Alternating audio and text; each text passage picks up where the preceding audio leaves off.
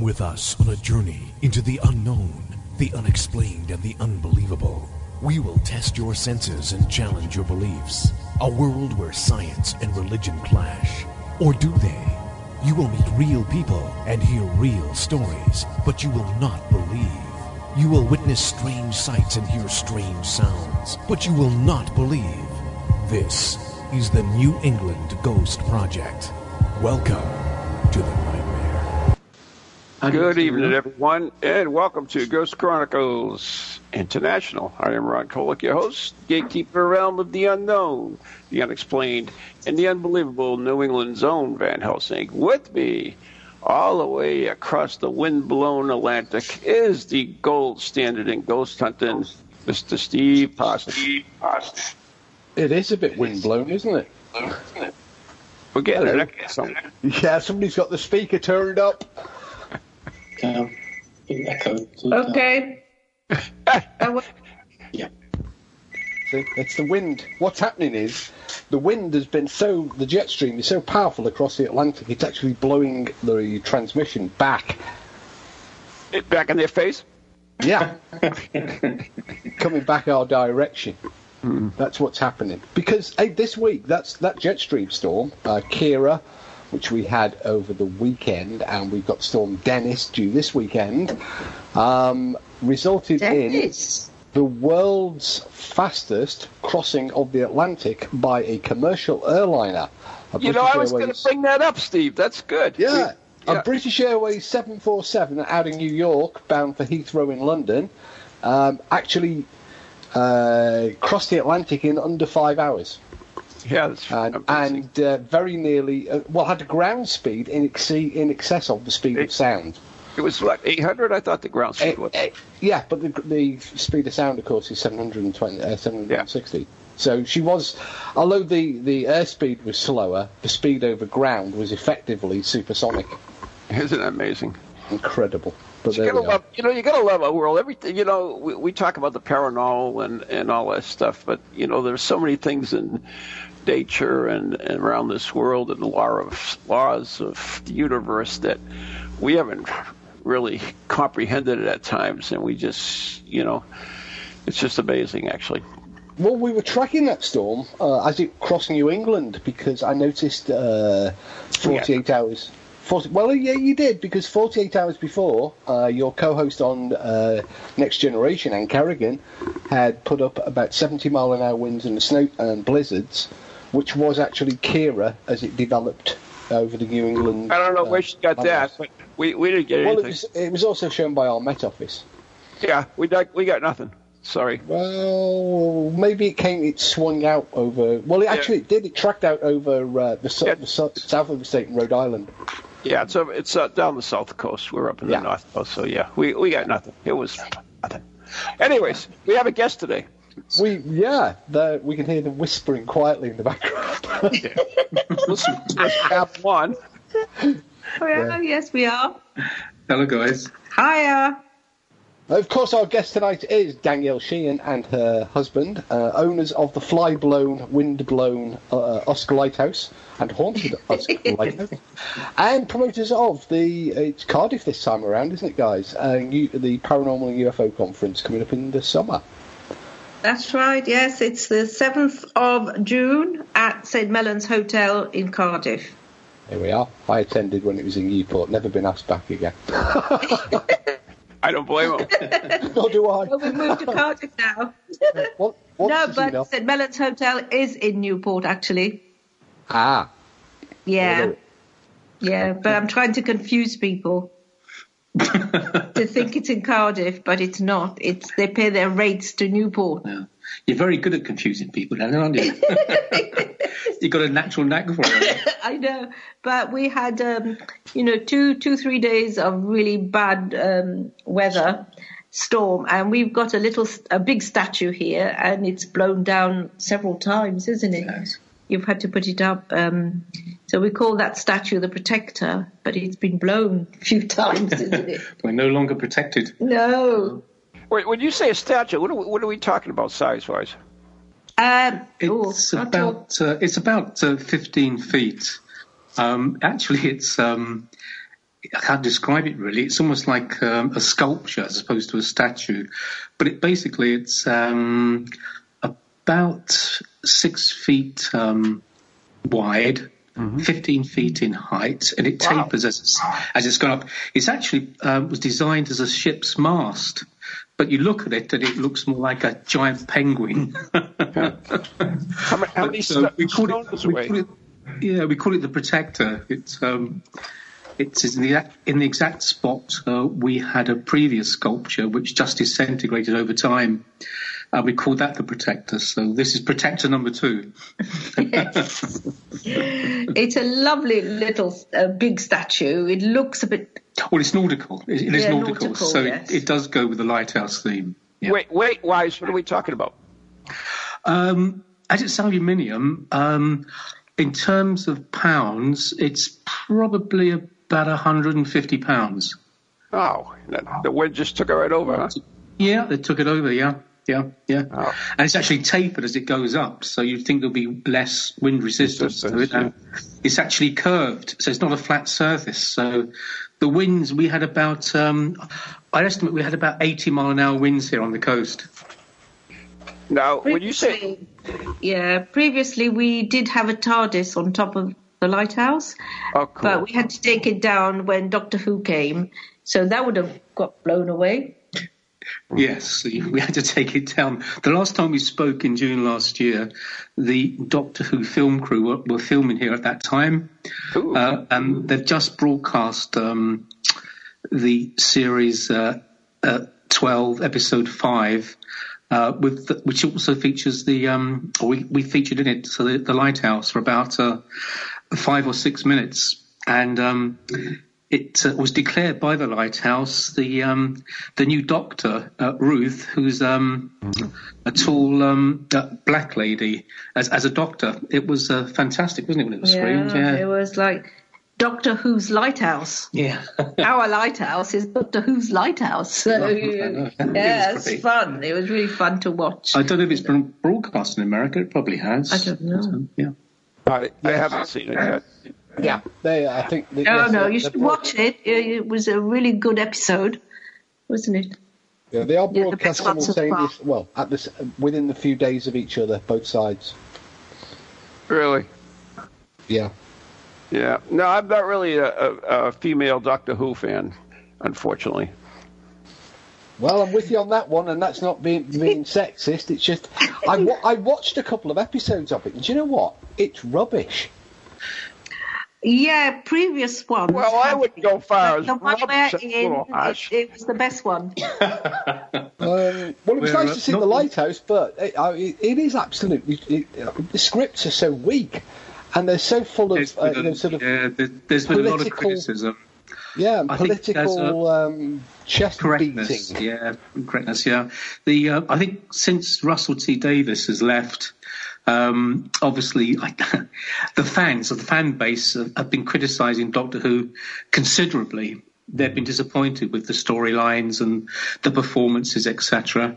Um, some of the fans and the fan clubs who have been reviewing recently, the last couple of episodes, the one we were in, uh, have been a little bit more positive, but uh, only a little bit more positive. Yeah. It is difficult to get your head around the fact that the Doctor is actually female now, so um, a lot of people don't accept that.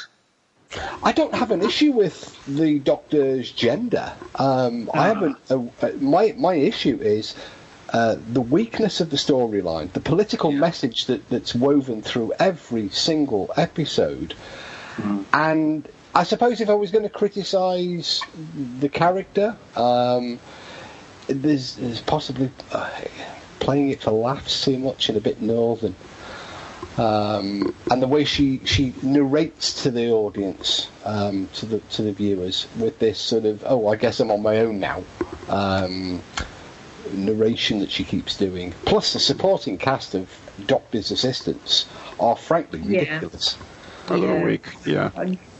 I think that's fair criticism. Yeah, actually, it is. Uh, I don't think she's a strong character. You know, Doctor Who is supposed to be like grounded and and strong, and she seems to be like quite weak. And How, however, However, however, the episode that the Lighthouse was in was brilliant.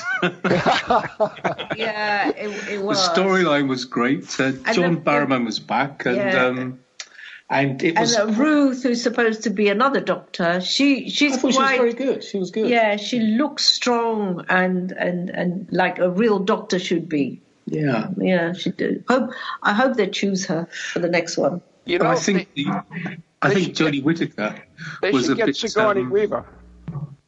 Oh, Sigourney Weaver, yes, an alien, yes. Well, that's a good. Uh, that's a good suggestion. I like She'd that. be Yeah, an awesome doctor. yeah I, I think you're right. Yeah, yeah. She's we'll been on. She's been in one of our uh, in Doc Martin, hasn't she? Yes, she, She was. yes, She did a, a guest. Um, appearance. appearance, cameo, yeah. cameo, yeah. so that yeah, that could be good. Hmm. But we're, we're diverging. We're diversifying, Well, aren't we? No, we're talking about Yeah. we're talking I about mean- aliens, aren't we? Really? So um, Doctor Who fights a lot of Oh. aliens, um, Well, and yeah, I- Judoon in our episode, the aliens were very good, weren't they? They were. Yeah. What do you call them? The rhinoceros faces. Yes. Yeah, the Judoon. the uh, yeah the police force, aren't they? The, Yeah. Yeah. they were very good. I had a close run-in with the TARDIS during a, a ghost investigation um, a few years ago. We were there. We were, well, they did a lot of filming at Margam Park and at Margam Castle. Yeah. Yeah. Uh, this was in the days of um, uh, uh, uh, oh, Tennant. Um, I can't remember his Christian name. yeah, that was uh, that was a bit of a faux pas for a Doctor Who fan, wasn't it? I can't remember um, the Scottish guys. oh, Eccleston. No, the one that came after Chris. Uh, that was Chris Eccleston, then uh, Tennant. David Tennant. Yeah. David oh, David Tennant. Tennant, yeah. During- he was they were good. wh- yeah. While they were filming, while they were filming an episode at Margam, um, they the they were due to film the day after we had we we were spending the night there with another t- film crew. Um, and apparently, the tradition is the TARDIS, uh, the actual one that they use on, on screen, appears mysteriously. Now, obviously, the staff at Margam knew that it was coming, but the BBC don't tell them when or how. It's part of the mystique of the TARDIS. Anyway, we were all inside, and this uh, white curtain cider, uh, white curtain side uh, truck appears, and um, pulls up outside Margam. We're all inside busy. When we came back out, the TARDIS had appeared and the truck had gone. what they do is they just deliver it without any ceremony out of this anonymous white vehicle. Uh, there's no uh, sort of build up to it, and it was quite sort of late in the evening, just before it went dark, and they just deliver this this the TARDIS and then go away again. and it, so it just appears. apparently, it's part of the mystique of the uh, of the Doctor Who series, and they filmed several episodes right out here in West Wales as well. Um, they used part of um, a country park at Trecarn, um, which is sort of rugged woodland, but also has uh, sort of rocks and sort of rough landscape. And they did some ch- uh, some chase sequences out there. But the, perhaps my most uh, my- my favourite episode ever was filmed at Margam, which is, of course is the the Angels. Oh, Blink. Blink Yeah, is my Blink. favorite. Absolutely my Yes, favorite. Although, scary. although you know it's it's so easy to defeat. You just close one eye at a time. you, but it is you a can actually buy superb- those. agents, yeah. You can. buy I. I, yeah. I have one on the shelf, a small. Uh, Oh, thing no. about four inches high. Oh, I, I They were part of a series that was released as magazine, uh, like the Doctor Who magazine, where each one came with a different baddie. There was a Cyberman and the Eight Angels, And I only I only ever wanted the angel because it was just it was just a very very scary episode. It was very scary. But one time I was thinking of purchasing one. They're about two thousand pounds, but I was going to put it on the rocks just by the lighthouse, and I knew it was going to freak people out. And I thought better of it because I think it would freak me out. well, you know what's cool is you can get put, it, wait, wait, put it on the rocks, and then when people go to bed at night, move it so it's someplace Absolutely. else. Absolutely, yeah. As you probably know, we, we, a, we, had a TARDIS on the roof, but uh, we had to take it down in the winds and the filming and that. And we've also got um, uh, a full size uh, um, Dalek. Dalek. signed by oh. Jon Pertwee, oh, which cool. was in the entrance hall. So that was quite cool. cool. So uh, we was, do like Doctor For me, he was the archetypal Doctor. Oh, Pertwee, yeah. Yeah. Well, between him and Tom Baker, isn't it? Oh, Baker, I like. It depends. So, yeah, it depends on your age. Which of my well, You know, I like both of them equally. That's why I'm so drawn. I mean, Tom Baker uh, certainly. I mean, his character was fantastic, but I suppose Pertwee because mm. he was the first Doctor that I recall, and that little yellow car and K9 yeah. and all yeah. of the, you know, the Major. Um, I just love so, the scarf. It was a scarf, yeah. yeah. that's, that's what did it for me, Hot Baker. But of course, yeah. Tom Baker is still very much playing the Doctor. Yes, he's still yes, he's still around, isn't he? Yes, he's. He is, you often see him on um, on on, the, on YouTube talking about various aspects. Well, he still he still yeah. plays the. Is it the audio version of it? Uh, he's still very much in there, um, still recording mm. as the Doctor.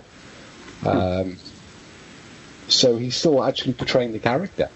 Yeah. Wow. Well, before we turn the show into a Doctor Who love Doctor test, Who, yeah. Uh, that? Yeah, you do have a conference coming up, and, and I was curious uh, since it's dealing with UFOs and paranormal. Did you ever think of bringing like your Dalek there or your or your TARDIS as well? Uh, with the Dalek, it's in two parts, so um, oh. it's quite heavy to carry. Maybe that's a good idea. I think maybe we should. Yes. Yeah, that would be yeah, no, it's, it's in three parts. It in would go parts, into a it? yes, it would go into a, an estate car, no problem. Yeah, yeah, we have to ask the hotel, but also you could play the music. Dun dun dun it's, dun, yeah, dun. it's got its own tape uh, tape machine inside. Yeah, yeah. I think it'd be a great draw too. Yeah, why not? It's a good idea. Yeah, yeah. We did take. Well, Frank did take it on marches. Um, in the olden days. well, I took it on. I took it by train uh, to Cardiff. It was to protest about the M4 relief road. It was Daleks against the M4 proposals, and we actually had a chap inside the Dalek, and um, no one actually knew that uh, this person was inside the Dalek. And we arrived at the steps of uh, County Hall, and it was live television, and the um, uh, the official person, all dressed up in his suit, was giving all the benefits of the road, etc., etc. And anyway, um, all the media were there, and then the Dalek came alive, and it was. Um, Daleks, Dalek, Daleks exterminate the M4 proposals, and it was a real coup. It was fantastic. It was fantastic. Yeah, the M4 Relief Road. Whatever happened to that? um, it was voted down. The guy in charge yeah, uh, decided it was um, too much money, and the environment, the environmental impact would be too would, be too great for the uh, for the Gwent levels. Yeah, we were so, so grateful out here. The money aspect of it. The money, yeah. Yeah. Something's still got to be done, but they've got to come up with something else. Well, we'd quite like them to finish the M4 and extend it the next 35 miles to to reach Oh yeah, yes, yeah, yeah. You know, yeah, so I don't find it stopped. I yeah. well, uh, there's a sign at the end of the M4 now at St Clears. It says "Here be uh, uh, uh here be dragons." Ah, here be dragons. That's cool. and uh, because people, of course, think the world stops at the end of the M4. They do, and it does. Yeah. I know. I know. Particularly if you're trying to get the get out here by train. So, yeah, so going back you, to your, your conference, uh, and, and what what are we uh, going to be seeing if we go to this conference? Uh, well, uh, we're going to have uh, obviously um, new UFO sightings. We've got Soufan coming with new new stories to tell. And then we've got somebody who's been abducted, Faye Vale. She's going Faye. She's going to come and talk about how the um, meeting with the uh, aliens, uh, how it's changed her life. And and she's she's now an artist and she writes books and all of a sudden you know she's quite creative so that's the uh, the good part sometimes UFOs can be a, a, negative experience, but but for her it, it was it's been really positive. So she's going to be talking about the positive side of it. Then we've got Guy Needler is coming back. So people enjoyed his talk, and he's going to talk about dimensions and how we can move from dimension to dimension, and also he does workshops so to teach people how to do that. And then we've got a lady coming from the north, and she's a hypnotist, she's going to talk about galactic beings. So, you know, it's a good thing we've been talking about Doctor Who because she's going to be talking about galactic or her, her clients who've been up to the different dimensions, what sort of galactic beings uh, they've met. And um, Alan um, Foster, he's going to talk about the Turin Shroud uh, which a lot of us really we haven't really looked into it, done any research. But I today actually, I was talking. I, I actually yeah. have a replica of it. Oh wow! Yeah, I, I, I, do a presentation on it. I do have a rec- uh, replica of it that I. Uh, oh gosh! Yeah, yeah. A, a, real one. I no, mean, no, uh, not a no, real one. There's no, only one.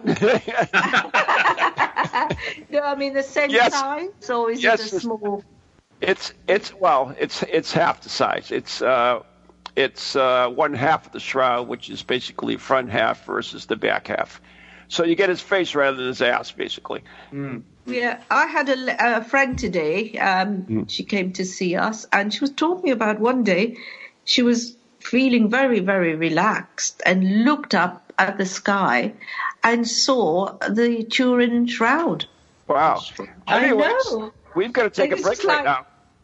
It so, was amazing. It was just like listening, the We're taking a break right now. You're listening to Ghost Chronicles uh, International right here on TogiNet and Parax Radio. We'll be right back after the following messages.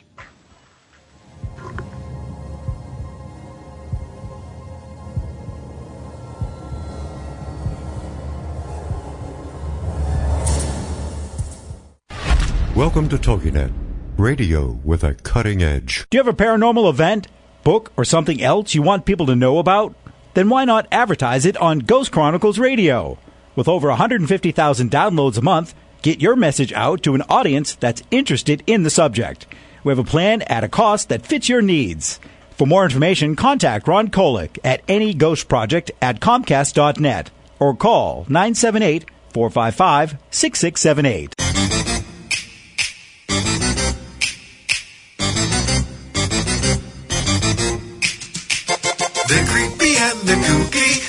Mysterious and spooky. They all talk gobbledygooky, the Parax family. The shows are paranormal, not stuffy but informal. The topics are abnormal, the Parax family. They're strange, deranged, unrestrained. So grab your favorite brew, it's time to rendezvous as we give awards to the Parax family.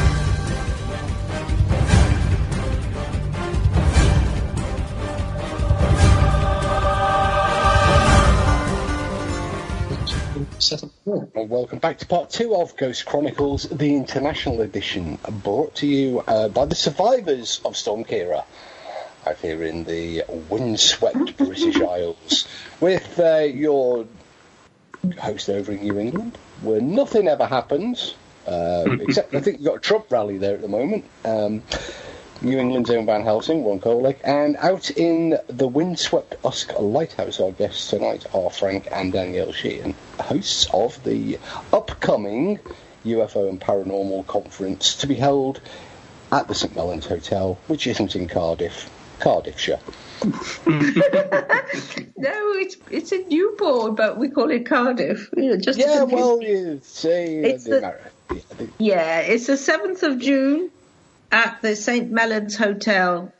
Well, Not in Cardiff. How much is it? Yeah, and the Yeah, how- um, the, how can people the get price of a ticket is thirty pounds, so it's very reasonable. Oh yeah.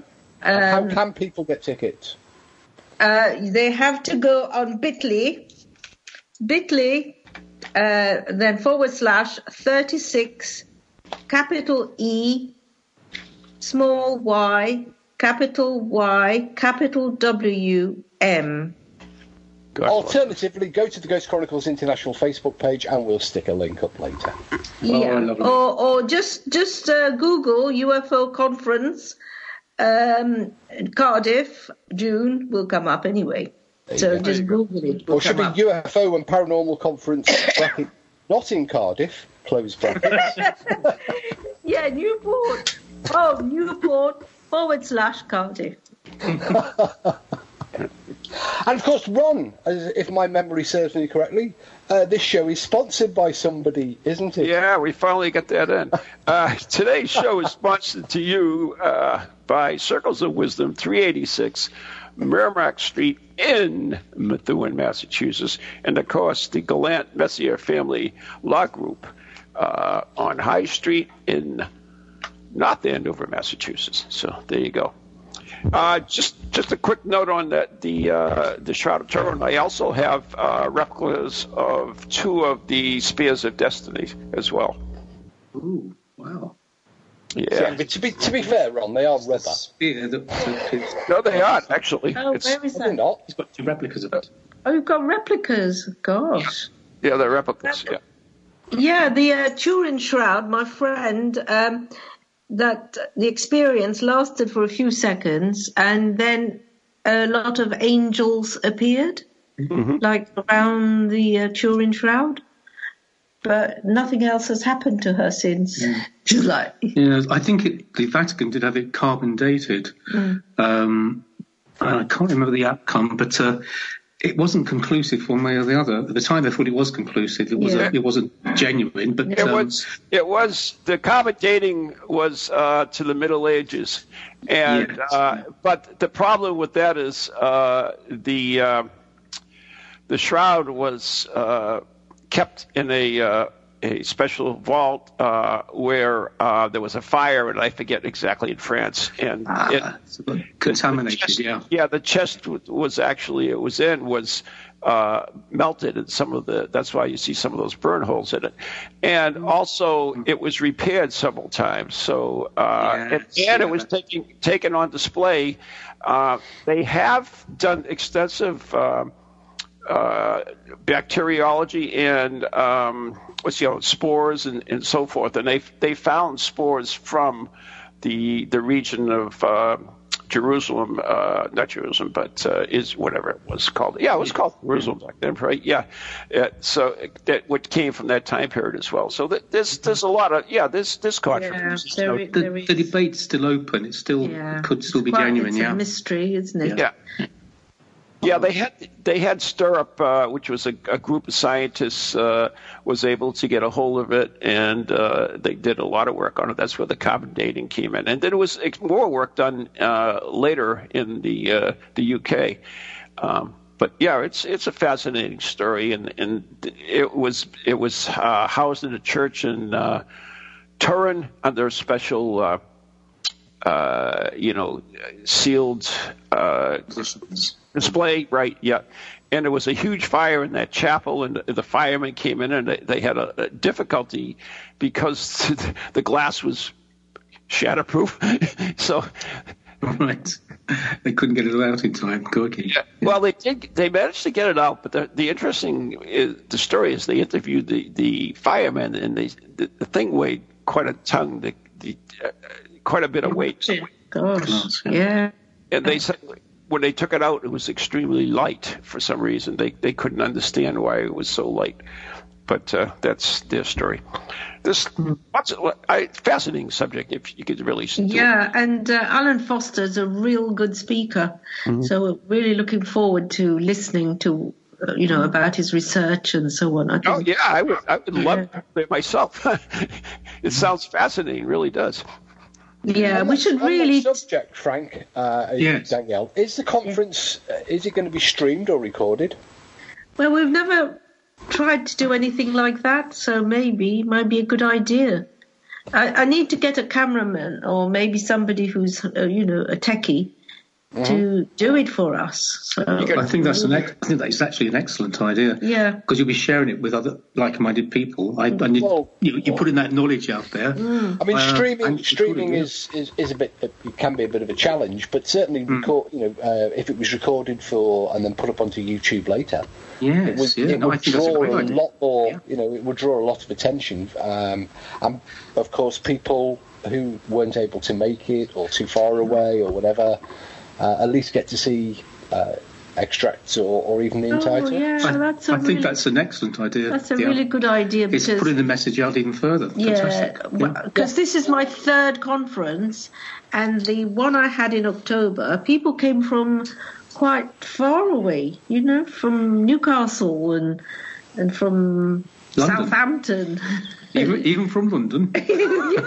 yeah, from Southampton, and and uh, so yeah, mm, a lot of people might want to come, but it's it's the uh, Well, some- the hassle of travelling. Some won't be able to make it, so I think it's a great idea. We'll try. We'll, we'll try and get make that happen. Yeah. But um, so do you, do you think sort of streaming on Facebook? Um, Uh, you, Facebook streaming is, is is very simple, straightforward. Hmm. You just need a smartphone. However, um, It's limited.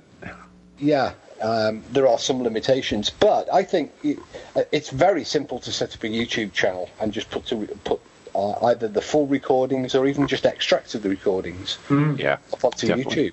Um, yeah. and, and it will act as, as a as a you know an attention grabber for the follow-up conference. Um, yeah. So yeah, I, I would do it. It doesn't take anything other than a video camera, a little bit of No, uh, no. Uploading later. Yeah. Oh, think Oh, you don't mean live? You mean to do it I, I, afterwards? I think you could you could certainly use Facebook Live to stream one or two or you know short sort of introductions f- to the speakers. Mm-hmm. yeah, mm-hmm. But yeah. you- I tried to do that last year uh-huh. in June. I did some live Facebook live. Um, yeah, no, we'll, You have the we'll look into that. Yeah, Of course, that's- of course you, no, could- great, you could, great idea. Yeah. you could always go the the uh, Richard Felix way, which is means you God. could you have have people subscribe and actually see it live if you broadcast. yeah. Yeah. Yeah, I have to look into that. I don't really know how to do, you know, to get people to subscribe and Our, our oldest son, Jed, I'm sure he'll be able to help us. We'll, we'll sort it out. Yeah. yeah, that that's a really good idea. So I, I hear the paranormal. You have a lot of aliens and you have some spiritual stuff. Do you have any ghost stuff in there? Any Ghosty stuff in your uh, conference? ghosty? Um, Frank is going to talk about EVP and uh, the Scole experiment again. Yes, I'm going to get the um, the latest information as to what's happening with um, Robin and Sandra Foy, what they're actually doing over there. But I know that they have been having some um, attempts at getting the communication going again with the um, group they had last time uh, on the other side. They've had uh, some minor success, so they're currently advertising for uh, some sitters in Spain. And one of our friends is going out there to apply to be able to sit on the uh, in the in the circle. Um, also, the there is this talk of the uh, the feature film based on Scole, and I'll give um, uh, an update on that at the uh, at the conference. I'll also mention other aspects of um, some of the witnesses again, uh, Montague Keen and and probably um, Professor Archie Roy. Uh, his um, experience at Scole I thought was really interesting. So I'll probably talk about that. So I'm trying to keep this whole Scole thing um, going because it was such an, ex- an important experiment. Yeah. I think it's the closest for over 100 years we've actually, you know, it's the closest we've come, almost come to, um, of mainstream science to actually accept the fact that um, uh, there wasn't any trickery or fakery or delusion. The phenomena was genuine, um, and certainly Professor Fontana and uh, um, uh, Montague Keen and Ellison uh, were satisfied that what they saw was genuine. and to have sort of um, you know those uh, you know esteemed uh, members of the SPR investigate and conclude and report back and uh, in a very positive way I think is, um, was wonderful if they can if Scole can get back together and have that communication again then we can have more scientists more SPR members uh, um, uh, there again to see uh, the phenomena, but to try and get it now um, with um, maybe infrared light, which was a, a bit of a, a, criticism that it was all done in the darkness light last time. So I think uh, the Scole isn't going to go away. I think um, you know, watch this space. I think things are going to become even more important and more uh, more interesting. And they're setting up a centre in uh, in Spain. In yes, Spain, so they're center. raising money for that. Mm. Um, I feel so obliged. that would be something to look forward to. Yeah. Mm. Yeah, I feel obliged to uh, point out that in the finest tradition of the Society for Psychical Research, uh, there were there were me- uh, members of the SPR who went along to Scole um, to uh, look at the experiments, and were highly critical of the controls, um, and were not quite as supportive as some others. Um, Yeah, that's notably, Tony, yeah. Tony Cornell, for example, demonstrated Yes. on several occasions that the controls were weak enough to allow him to be able to replicate some of the effects. Uh, and yet they and yet they brought in a member of the Magic Circle um, who couldn't. Uh, um, so yeah, um, I I, say think Tony's being Tony. I mean, uh, they were very upset with him because he, they messed up his carpet. They messed up um, Robin Foy's carpet, if I remember rightly. But then it took place in the 90s, didn't it? So technology has moved on and people are more aware of what they should be doing, isn't it? So Uh, no, I think um, you know we always criticise people in the past, but these people in the past who were investigators were very intelligent people. We, I don't think we're any better than they than, than they were, really. You know, as long as you're I mean, you've got to you've got to recognise that Tony Cornell, along with Dr. Alan Gauld, were the uh, almost the archetypal inventors of uh, the technological approach with the with the uh, when they put together Spider, the spontaneous paranormal incident data electronic recorder um, device, which is still around. Um, yeah. you know, it's in retirement. What is yeah? What, is your personal opinion on the Scole experiment, Steve? I know you're a, a healthy skeptic. So you have a free, you have you have a free mind as well, obviously. So, what what is your take on it? Um, it's always been. A, it, it, I recognise that, that it was it was examined by Montague and, and Archie and others, uh, but I also recognise the criticism of Tony Mhm, Cornell yeah. and others, and Yeah. so. I think I'm still firmly on the fence. There is a lot of intriguing uh, results that were obtained at Scole, Hmm. but I, I think that I can see where the where the, the criticism has been duly levelled. Yeah. And I think it's fair and reasonable criticism. I don't think it is Yes, unfair. Yeah. Um, and I think that, that, that sort of uh, same problem manifests in lots of uh, Mm. investigations. So, Uh, Steve, Enfield, Enfield, for example, was Steve, another. yeah, yeah. before you move on from Scole, would you, would you uh, give us a synopsis for some of the people on this side of the pond who are not familiar with it? Well, actually, I was going to say Frank might be, because he has a prepared talk, whereas I haven't picked up the Scole report Okay, for whatever, three or somebody. four years. Sure, it was um, a group of investigators in the uh, 90s. They sat for about um, five years in what they termed the Scole hole in a farm up in a, a place called Scole in Norfolk. Um, and Robin Foy and Sandra Foy and um, the Bennetts uh, were or the Bennetts were the trance mediums, but effectively they had um, a lot of physical phenomena in, in darkness, but it took them about five or six months before the phenomena started. Um, they had, um, oh crikey, uh, I think they ended up having direct voice. They had um, materializations. Um, in fact, it was so impressive. They that's why they contacted the um, the SPR because they didn't believe that um, they were just to broadcast it themselves, this is what they've achieved. Um, it has no credibility. So they invited along the SPR, um, as we said, Professor Fontana and Montague Keen and uh, Arthur Ellison, to sit. I think they sat for about two years. um, during that five year period, and they witnessed um, the paranormal. Uh, they witnessed uh, light manifestations, um, a crystal materializing, dematerializing. Um, in the center of the um, uh, the room, they had a, a dome which uh, allegedly would uh, accumulate um, energy as opposed to ectoplasm, a new form of energy. And it was this uh, energy that um, the people on the other side, or spirits on the other side, want a better word, uh. They, they would bring along their own energy. They'll draw energy from the ground, or they draw energy from the sitters. And um, they had um, uh, you know, an arm would materialize and start moving things around. Um, it's you can go on YouTube and there's a twenty sorry, there's an hour and twenty seven minute documentary uh, with the evidence, and you can see the um, various uh, witnesses talking about what they witnessed and experienced.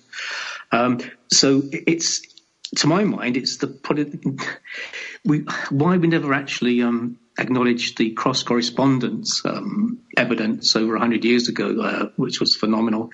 This, to my mind, is the the next nearest thing to actually accepting the survival uh, principle, if you like. So, when you, when you describe it, when you describe oh, it, it sounds very much f- similar to a uh, physical mediumship uh, uh, seance. Well, that's exactly what it what it was. Exactly what it was. It was to have direct communication. Years, years and years. I mean, Steve will attest to that, I'm sure. What? Sorry, I uh, I, I missed the question. I, we, when I said it, it pretty much sounded like a physical uh, mediumship uh, seance, and and that's been essentially around, around for years and years. So what, what yeah. makes it so different than? It was the amount of phenomena that they actually achieved, the quality of it. I think it, the, I think what, what was outstanding about the Scole case, uh, and it led to a proceedings being published by the SPR, yeah. which, which yeah. November 1999 it amounted to about 450 pages, was the fact that um, it had been thoroughly examined by investigators. Now you have uh, some excellent examples of accounts of early physical mediumship seances via ports. Um, the, uh, the, the, the magical things that were taking place in the early years of the 20th musical century. Musical instruments. Musical instruments being played. Uh, prices seances where tables were smashed to matchwood. Hmm. Uh, but these, what you didn't have in any of those in, in those early ones was a instrumented and observed seance. Now, as I said before, uh, there were criticisms that some of the controls were incomplete, but nevertheless, there were controls in place. There were good quality controls put into place, yeah. and phenomena was documented. That I think makes Scole a standalone. Uh, but in terms of the actual uh, scope and range of phenomena, I think the 19th century, uh, late 19th century, early 20th century uh, seances or, or, the accounts of them certainly can compete with Scole in terms of, and in fact, in some areas they can better Scole. Uh, Scole didn't manage to manifest full, you know, uh, mediums or have mediums flying out in and out of windows or carrying hot coals. Yeah, I mean, there's, you know, Thomas Gwendol Hanlon did extensive work on, on, on one way. Yeah, I mean, but there are others too. He's not with the only yeah, one. There I mean, there, there is a long there is a long history, um, and it really goes from about 1870 through to the 1910 of some really interesting physical mediumship demonstrations and seances that are being examined by, actually being examined by the SPR um, and by other researchers around Europe. Over in Germany, you had Schre- uh, Baron Schrenck-Notzing, mm. the American uh, researcher um, Hereward Carrington, or, and W.J. Crawford up in Northern Ireland. We're all looking at these physical uh, phenomena with interest and measuring them and observing them and documenting them. What Scole did was essentially bring that up to date in the 1990s with a modern technology, uh, technology uh, and allowing the investigators to get close to the phenomena and to impose some controls on the phenomena. Mm-hmm. Um, but, you know, criticism is always you will always find critics. There were critics at Enfield, uh, which was being investigated by the SPR, but there were also members of the SPR who went along who declared the whole thing to be a, uh, basically a sham by the girls. Uh, so you always have this this uh, inability to, to reach a decision, a consensus. A consensus, and that's that's one of the frustrations because two people will see the same event and they will Mm-hmm. interpret Yeah. it differently, and that that actually applies to even to objective physical evidence, where you have that documented. Um, recorded by a device that doesn't have an imagination and doesn't have you know, doesn't put a spin on it but unfortunately the outcome of the, the instrument data is then interpreted by people yeah. Who then go, oh well, you know, it must be a machine malfunction. It must have been tampered with. Uh, the the data isn't complete. Oh look, there's you know, it, it was it was raining outside. Um, you know, skept- skeptics really will at some point. You know, they they can reach some extraordinary lengths in order to poo-poo stuff. Uh, but equally, you see it from the believers, where they will go to you know blind, unquestioning belief in the phenomena. And that's a dangerous thing. I agree. Yeah, almost I be mean, subjective. There, yeah, are critical. yeah. extremities at both both ends Yeah. of the the spectrum. I, I, at Scole, I think what impressed me also uh, considerably, I think, was the um, the germanium receptor and the um, the analog film, which, when independently developed, had all the inscriptions on it, which looked like it was from Frederick Myers, but also the germanium receptor, which Arthur Ellison built, uh, looked as if it was signed by um, uh, Thomas Edison. Um, and I thought that was that was quite impressive. And uh, they did actually build that germanium receptor, and did, they did actually put it in, uh, connect it to the um, uh, tape recorder. And as I understand it, they had about a 20 minute uh, communication, which is also It was- impressive. So well, the, the germanium, uh, I don't know why it would be signed by Edison because it was invented by Raudive. Um, who, well, I think you know, because uh, I think because the before he passed away, yeah, I think before he passed well, passed away, Edison, he was working on a, a device, if you like, wasn't he, for communication between the two sides? Well, uh, again, uh, Uh, maybe- yeah, maybe that's yeah, uh, uh, and in fact, uh, the few scant uh, bits of uh, information that, that suggest that, I mean, Edison certainly said uh, that uh, he believed that if it was possible for spirits to communicate, then radio should be the most suitable method. Um, and that that would be a way, you know, uh, that he would that he would consider exploring. Whether he actually did, te- Nikola Tesla uh, almost certainly did go further and um, Yes, yeah. constructed a device, and that's actually discussed in one of it in one of the uh, by one of his biographers. Uh, and there is a record of Tesla uh, talking more openly than Edison ever did. Uh, if Edison built anything at all, um, and this is the germanium diode, because Edison had said on a number of occasions that a device, uh, or his preferred device, and he, he sort of ins- uh, insinuated that it used potassium permanganate crystals. Um, oh, right, now- okay. Hmm. that's that actually appears in two in two separate accounts where he, he talks about using crystals of potassium permanganate. Uh, he never mentions germanium. In fact, I'm Germanium. not even sure it, it was it was it discovered then. Uh, you got me on that one. I, I don't know. I think I know germanium you, is it, I know you isn't germanium post post Second World War? That I don't know. I don't. Uh, As a as a I as a, as a semiconductor We'll have to Google it, guys. Yeah. Yeah, I, I'm sure. I, I have a feeling that as a semiconductor, germanium doesn't exist until after World War Two. really? Which puts it right in the. fo- I mean, you know, Raudive in the '60s develops and shows the plans in his book Breakthrough for the germanium uh, diode receptor.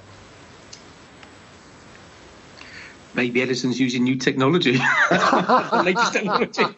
why should he? Why should he limit himself to uh, you know 100 years ago, whatever it was? Well, that's know? true. But I, I, mean, I was going to point out as well that Tony Yeah. Cornell actually he was most critical of the film developing um, because he said that uh, that was the one that he was he, yeah, he found easiest to replicate because the controls on it were quite poor. And that he was able to do a substitution um, for another film that he pre-developed or pre-exposed.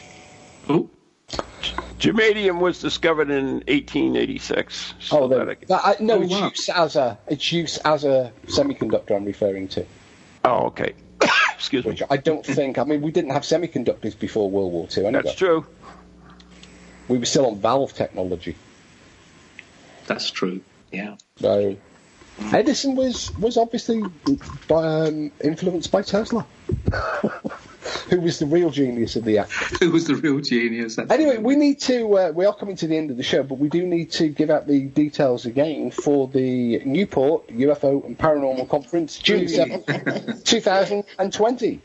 Yes, So, yeah, that's right. It's um, the UFO conference on the 7th of June this year, 2020, 2020 vision, at St. Mellon's Hotel in um, Castleton, Newport, Cardiff. Newport, Cardiff, on the A48. You um, exit the M4 and head for the A48. And details where to get tickets and the link will Um, be put on. the tickets from me, Danielle Sheahan, uh, S H E A H A N at yahoo.co.uk. So Danielle, D A N I E double L E, Sheahan, S H E A H A N at yahoo.co.uk. Or just and- Google Newport Paranormal. Yeah, just Conference. Google, Google, Google. Google is is your key. best friend in finding anything these days. I know, Google is Daniel- key. Danielle, is it, it? Did you say it was 2020? That was the name of the conference. That would have been Uh, so cool. No, I call my conferences 2020 conferences. So 2020 yeah. vision. Yeah, that would have been such a cool title. You missed out that one. No, no, because actually, Spirit Quest this year, uh, we almost called it uh, 2020 Clear Vision and uh, Perfect Vision. um, Excuse me, but uh, we ended up beyond the veil instead. Uh, you wimped out. I know it. I'll Anyway, leave, wanna, you, I'll leave you alone for one year and look what happens. yeah, we want to thank you so much for. Uh, Thank you, know, very this- much. Thank Thank you. God- Thanks, Ron. Thank you. Thanks, Steve. Thank nice you. speaking thanks, to you. guys. Oh, thank Yeah, Thanks for all your help. Catch you It again was soon. guys. lovely chatting. Thank Cheers, you. guys. Bye. Bye. Bye.